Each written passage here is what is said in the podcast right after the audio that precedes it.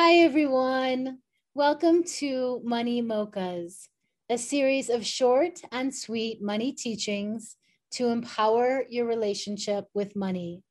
Powerfully potent, these lessons are easily digestible, bite sized morsels of financial wisdom that pair perfectly with your favorite morning coffee and go down just as easily.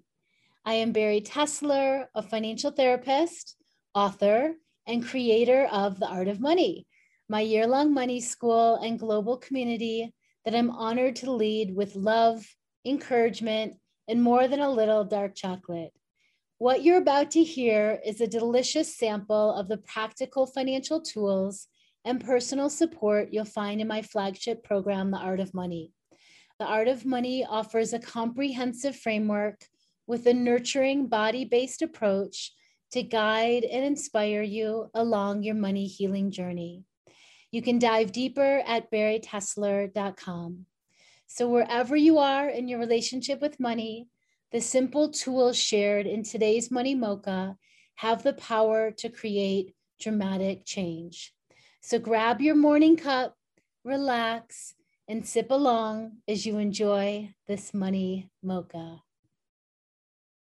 What is a money story? Simply put, your money story is the entirety of your relationship with money the pain, the joy, and the learning.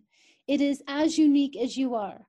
It includes all of the historical facts of your financial life, the emotional wounds and triumphs, the tough conversations, the beliefs and habits inherited from your parents and lineage, the ways you've adopted them, and the ways you've rebelled against them or even transcended them.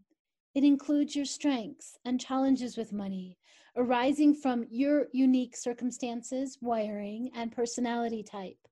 It includes all of the sensations and emotions and bodily reactions that money stirs within you. Your money story is the whole shebang, past and present, the big plot points and the subtle moments that still linger in your heart. Those memories of your mother paying the bills at the kitchen table on a Saturday afternoon when you could feel her anxiety. The moment on the school bus when you realized that your family had a lot more money than your friends' families, or a lot less. The pride you felt that winter break when you made $200 shoveling snow in your neighborhood and opened up your first bank account the moment listening to your father talk about investment strategies with your brother and wondering why he never talked to you as a girl about all of those investment strategies. That summer in college when your job fell through and you lived on ramen noodles. That triumphant moment when you raised your rates and they said yes. All of your ancestors who worked themselves to the bone, yet somehow remain cheerful and creative who sing in your very DNA when you find the silence to listen. You see, getting to know your money story is courageous and vulnerable work.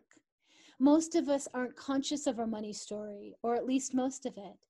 But whether we look it in the eye or not, it is there, running like silent software in the background of our consciousness, driving decisions, fueling fear, and whispering hypnotic truths that we can't possibly out logic. That's why this is some of the most foundational work that I do with my community.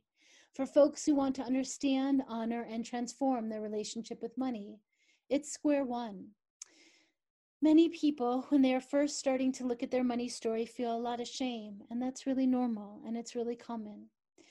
So, as we pull our money story out of the closet and all the secrecy and silence, it's easy to focus on the bad stuff first Yet we all have challenges and strengths around money, and our money stories contain traumas and triumphs, pain and joy. Becoming intimate with our money story means looking at it, understanding and honoring all of it. Does this sound hard? It is. But the more we get honest about our money story, the more empowered we are in affecting real, lasting transformation. If there's one thing I've learned over the years, it's that our past does not have to equal our future, especially when it comes to our money stories.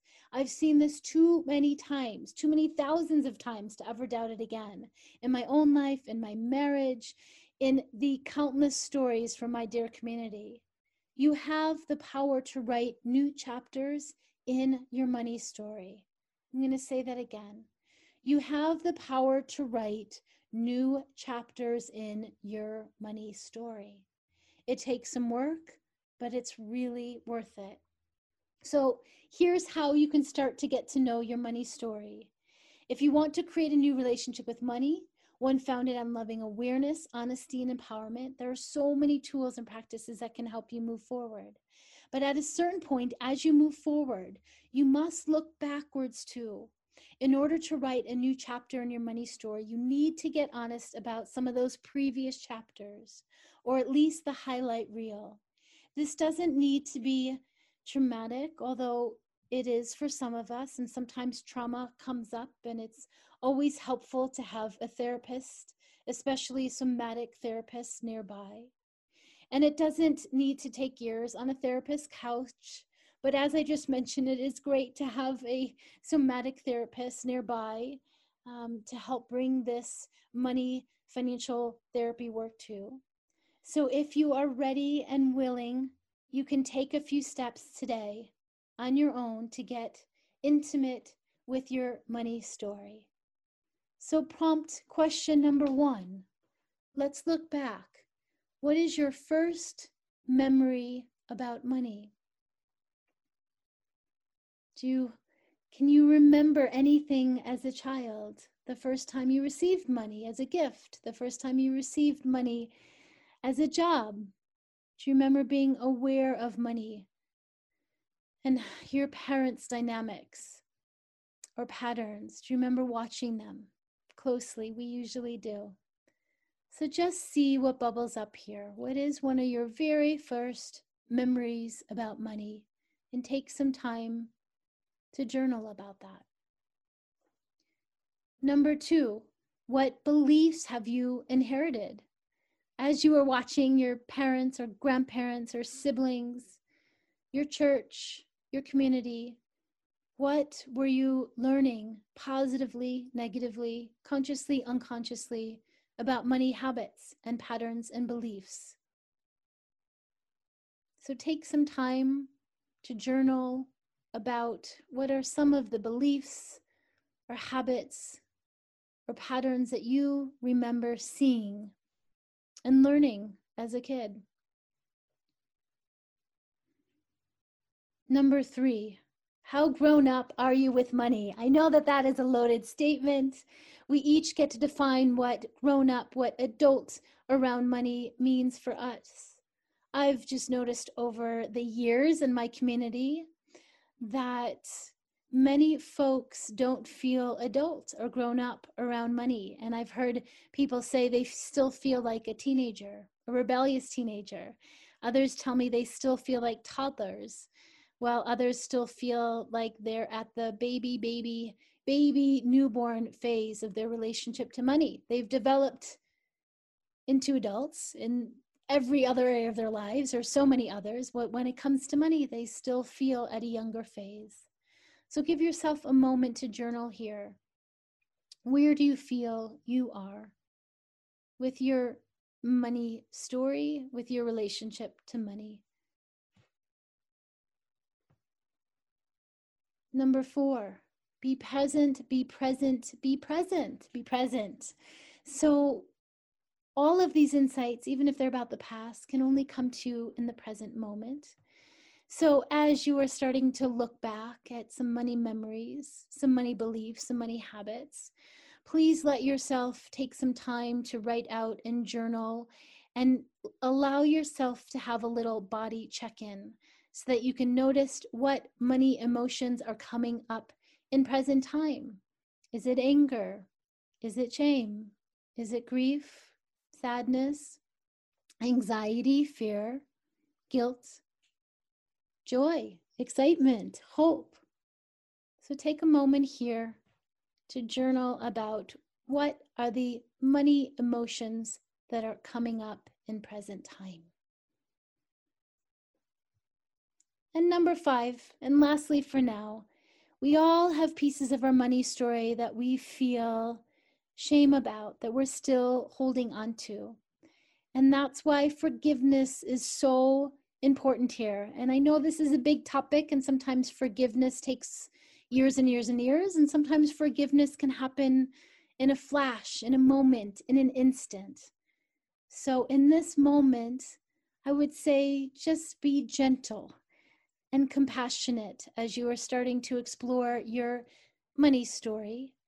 And as you are ready, please add in forgiveness into the equation, whether that's forgiving yourself, forgiving your parents for not receiving a financial education and not knowing better.